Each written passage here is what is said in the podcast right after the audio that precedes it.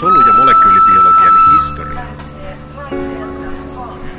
Hei, ja tervetuloa seuraamaan solu- ja molekyylibiologian historiaa valottavaa podcast-sarjaa.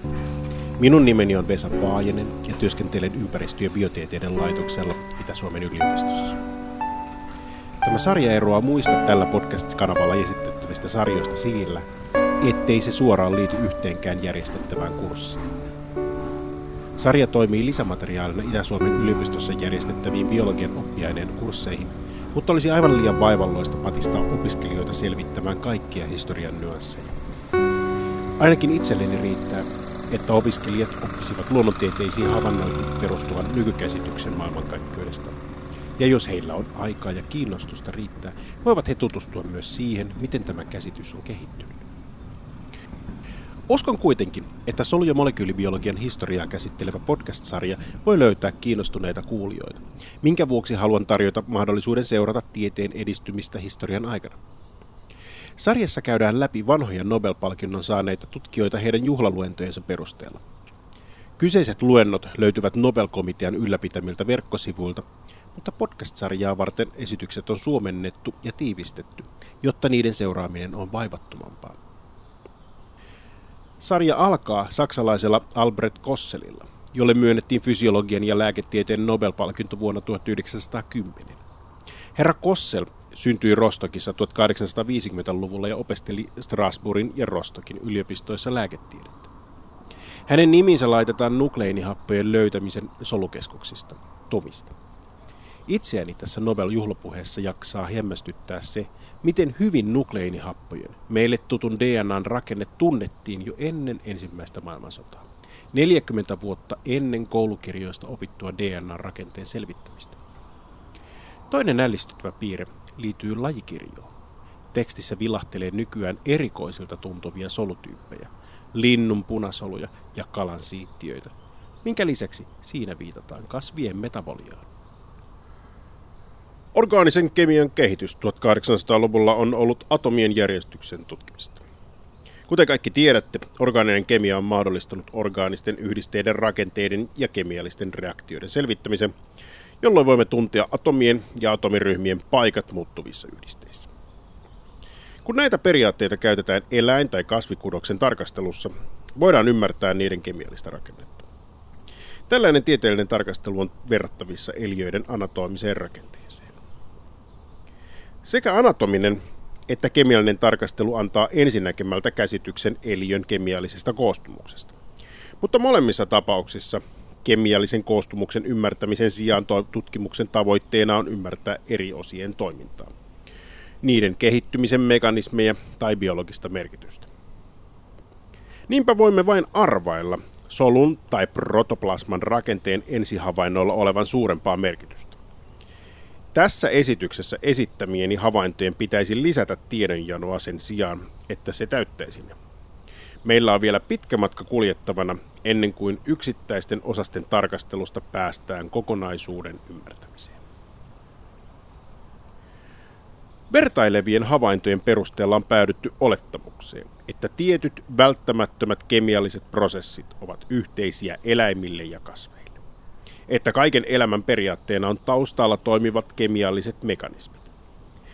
Nämä fysiologiset prosessit tapahtuvat ympäristössä, joka on kaikkien ruumiin toimintojen taustalla, protoplasmassa.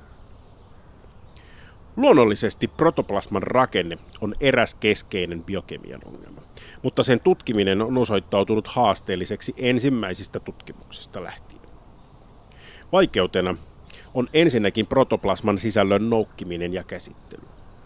Elävissä soluissa on lähes aina näkyviä ja läpinäkymättömiä fysiologisen toiminnan tuotteita. Solun osien ja toiminnan tulosten erottelu on vaikea, ja se voidaan tehdä ainoastaan huolellisella histologisella ja vertailevalla tarkastelulla. Siten solurakenteen kirjoa ja muodotonta protoplasmaa on tutkittu tarkastelemalla eri yhdisteryhmiä. Hoppe Seilerin kokeista lähtien yhdisteryhmiksi on luokiteltu nukleinit, lesitiinit, kolesteroli ja kaliumsuolat proteiinien lisäksi. Lesitiinit ovat glyserofosfolipidien seos, jonka löysi ranskalainen kemisti Theodor Gably vuonna 1845.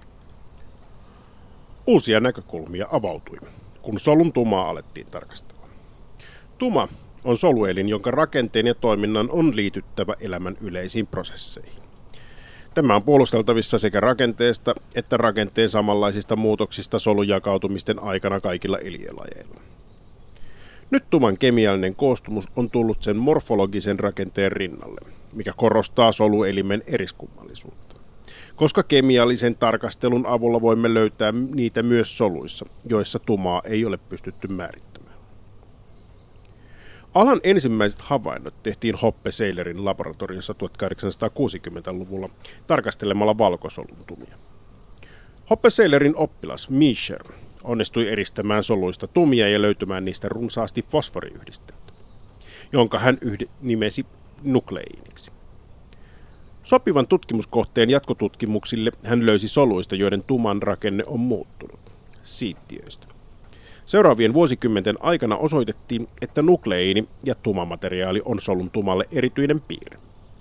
Samalla löydettiin myös muita kohteita, jotka ainakin jossain määrin auttoivat tumien eristyksessä. Esimerkiksi lintujen punasoluissa monet solun sisäosat ovat vesiliukoisia. Tällöin tumia voitiin eristää runsaasti ja vahvistaa samojen yhdisteiden esiintyminen kemiallisilla määrityksillä. Samalla mikrokemialliset testit osoittivat, että tuman materiaali sijaitsee tuman rakenteeltaan vaihtelevassa, helposti havaittavassa rakenteessa, kromatiinissa.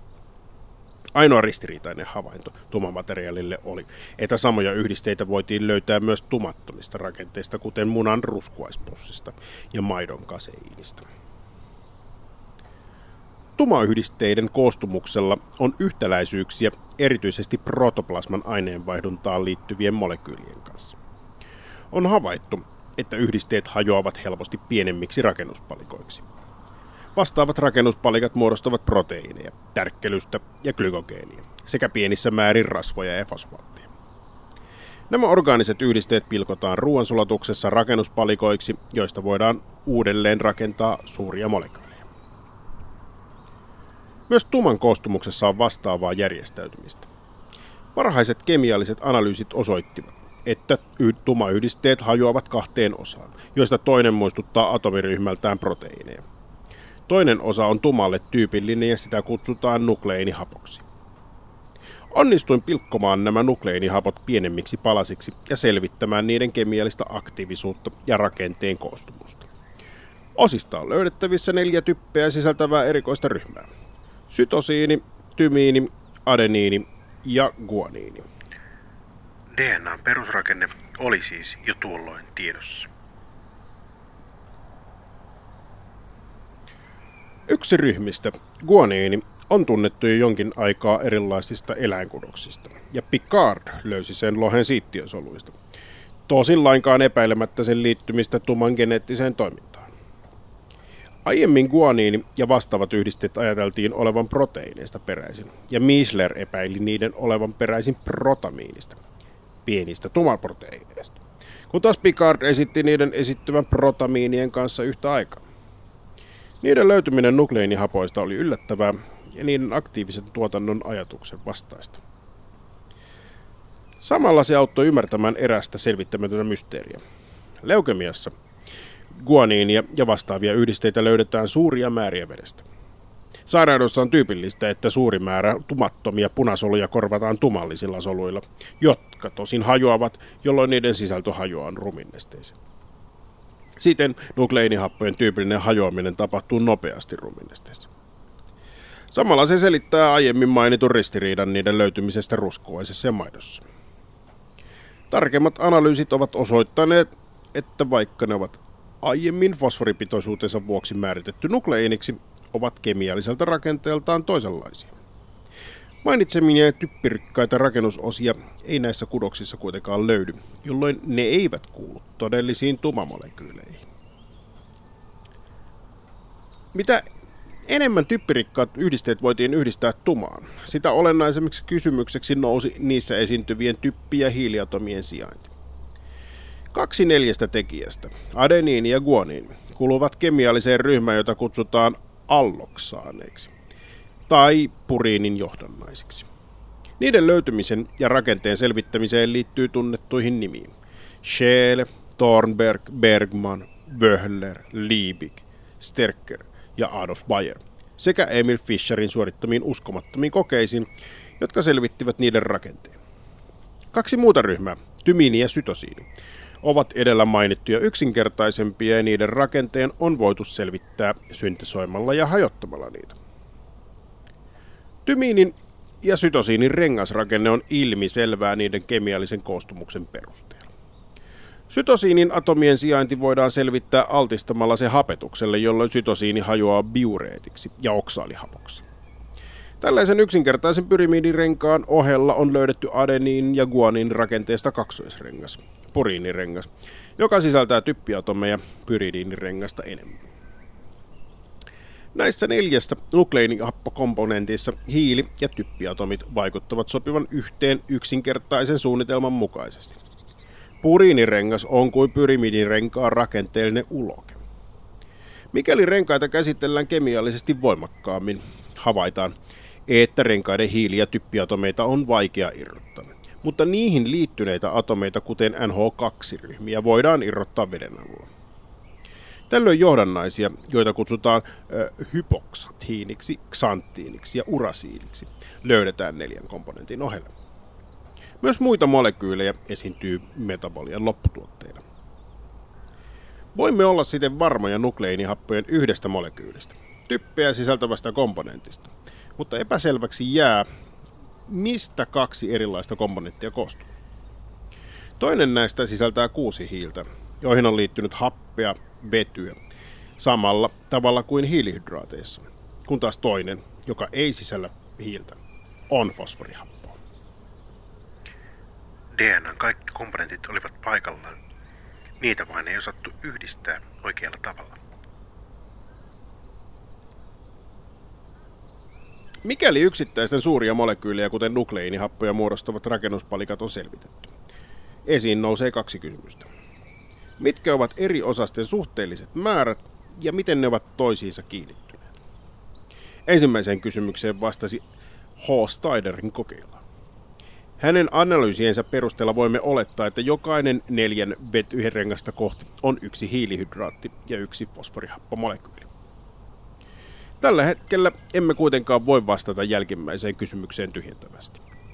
On ainoastaan yksi havainto, joka mahdollistaa johtopäätöksen vetämisen hiilihydraatin ja typpirikkaan osan liittämisestä.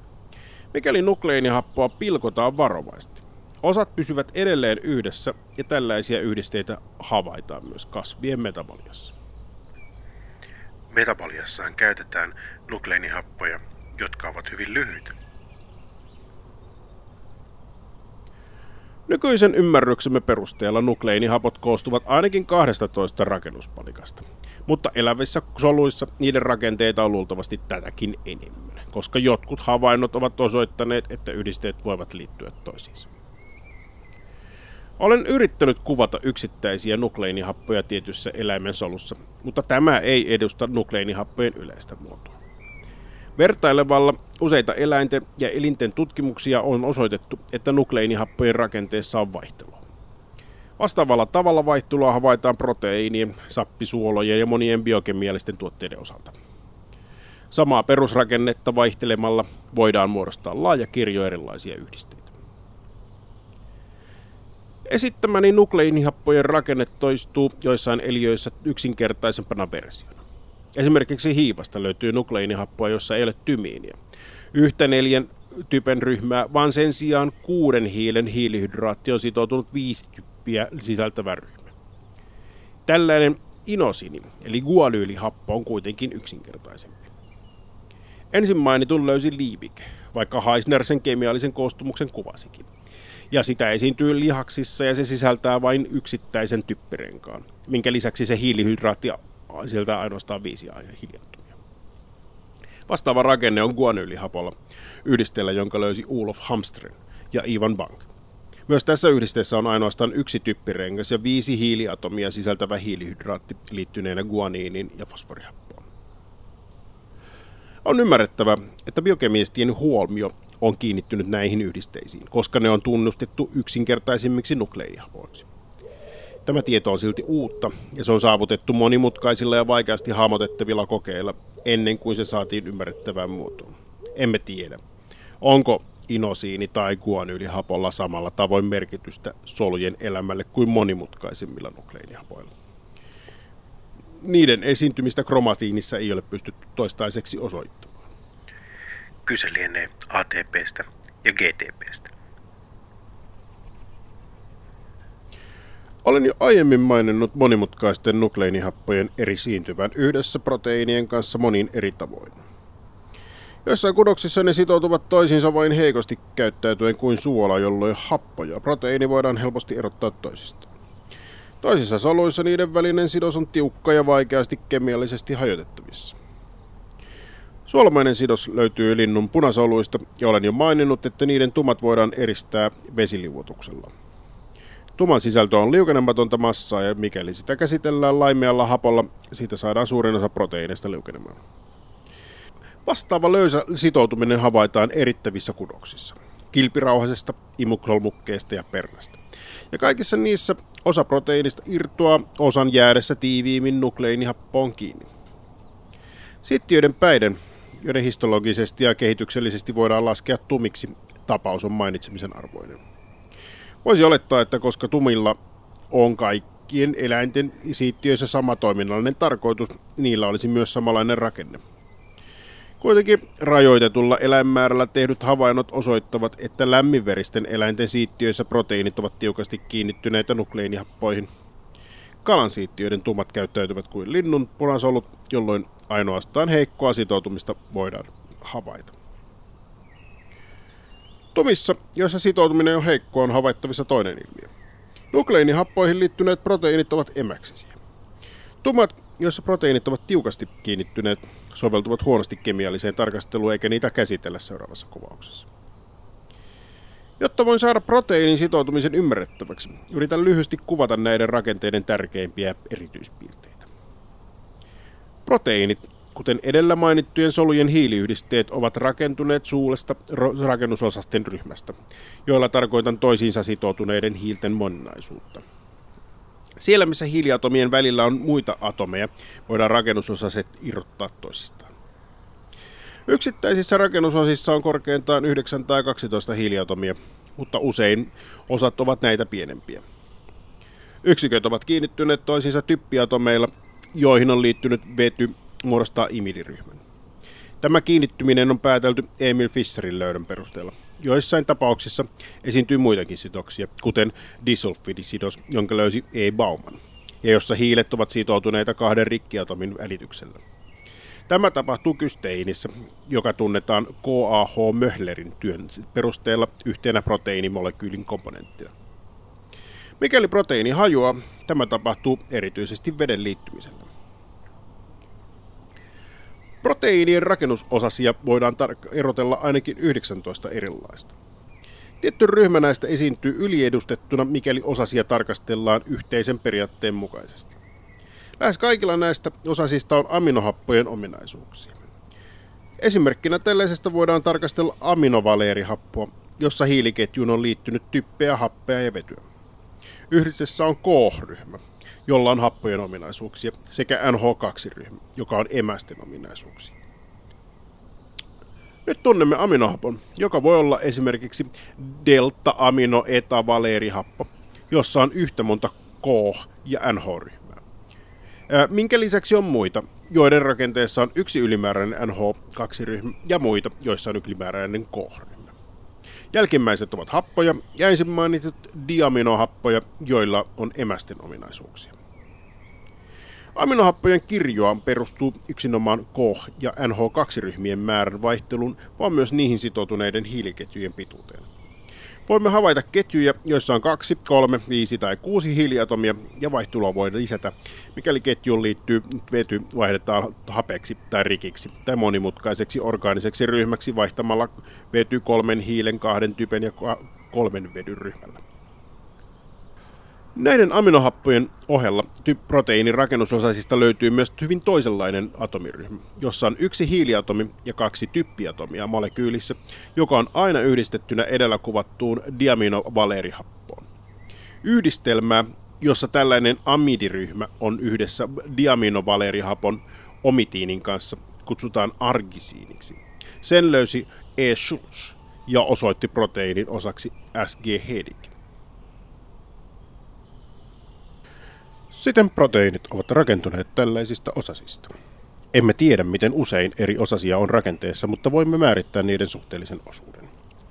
Voimme esimerkiksi määrittää, kuinka usein ne koostuvat diaminoapoista ja monoaminohapoista, ja mikä prosenttiosuus typestä on liittyneenä diaminohappoihin. Näiden suhteellinen tarkastelu osoittaa, että heikosti kiinnittyneillä proteiineilla on tiettyjä erityisominaisuuksia. Tuman proteiineissa on runsaasti typpirikkaita ryhmiä, kuten diaminohappoja, erityisesti diaminovalerihappoa ja amidiryhmiä. Lisäksi niissä on runsaasti histidiinia. Tällaisten typpiryhmien olemassaolo tekee kyseiset proteiinit emäksisiksi. Tällaisia proteiineja löytyy esimerkiksi lintujen punasoluista, ja olen jo maininnut, että ne on helposti eristettävissä käsittelemällä näytettä laimealla hapolla. Näitä yhdisteitä kutsutaan histoneiksi. Vastaavia yhdisteitä, joissa proteiini on liittynyt nukleinihappoon suolamaisella sidoksella, löytyy laajasti sekä edistyneimmiltä että yksinkertaisimmilta eläimiltä. Niitä löytyy selkärangattomien siittiöistä, esimerkiksi merisiililtä ja mustekaloilta, ja myös tiettyjen kalojen siittiöistä. Olemme eristäneet vastaavia histoneita monien turskalajien kiveksistä. Muiden kalojen kiveksiä tarkastelemalla on havaittu niissä olevan yksinkertaisempia yhdisteitä, protamiineja. Protamiinit ovat arginiinia sisältäviä proteiineja, jotka korvaavat histonit siittiön haploidisen genomin pakkaajina. Useiden havaintojen perusteella on päädytty johtopäätökseen, jossa tavalliset proteiinit ovat vaiheittain muuttuneet typpirikkaammiksi prosesseiksi, joissa typpeä vähemmän sisältävät komponentit ovat vähitellen liuenneet proteiinista pois. Tällöin on muodostunut ensin histoneita, ja mikäli prosessi pääsee jatkumaan myöhemmin protamiinia. Protamiineissa on siten eniten diaminaappoja. Ne eroavat kuitenkin toisistaan ja ovat selkeästi linkittyneitä välivaiheiden kautta histoneihin. Sammella on havaittavissa kaikki neljä typpirikasta komponenttia. Kaksi diaminohappoa, joista toinen on yhdistynyt amidiryhmän kanssa, ja lisäksi histidiini. Muilla tunnetuilla protamiineilla on vähemmän komponentteja. Siten esimerkiksi tiettyjen lohikalojen siittiöistä löytyy ainoastaan viisi erilaista rakennusosta, ja niistä kaksi diaminovalerihappo ja amidiryhmä ovat tärkeimmät typpiryhmät. Tummaproteiineissa pitkät typpeä vähän sisältävät hiiliketjut ovat kadonneet, jolloin typen määrä hiileen verrattuna kasvaa. Vastaava ero on havaittavissa myös toisessa tuman komponentissa, nukleinihapoissa. Mikäli nyt tiivistämme havaintomme, voimme todeta, että tumman kromatiini koostuu kahdesta komponentista, joista toinen sisältää runsaasti fosforihappoa ja on siten hapan, kun taas toinen on proteiini ja emäksinen. Molemmissa ryhmissä on poikkeuksellisen paljon typpiatomeja, minkä vuoksi ne eroavat kaikista muista solukomponenteista. Typpeä ja fosforia sisältävät atomiryhmät muodostavat kromosomit, jotka liikkuvat solujen jakautuessa, ja niiden liikkumisella on tärkeä merkitys lisääntymisprosesseissa.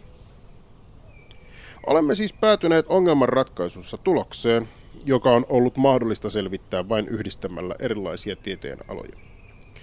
Solujen morfologinen tarkastelu mikroskoopilla osoittaa solujen ja niiden osien merkityksen.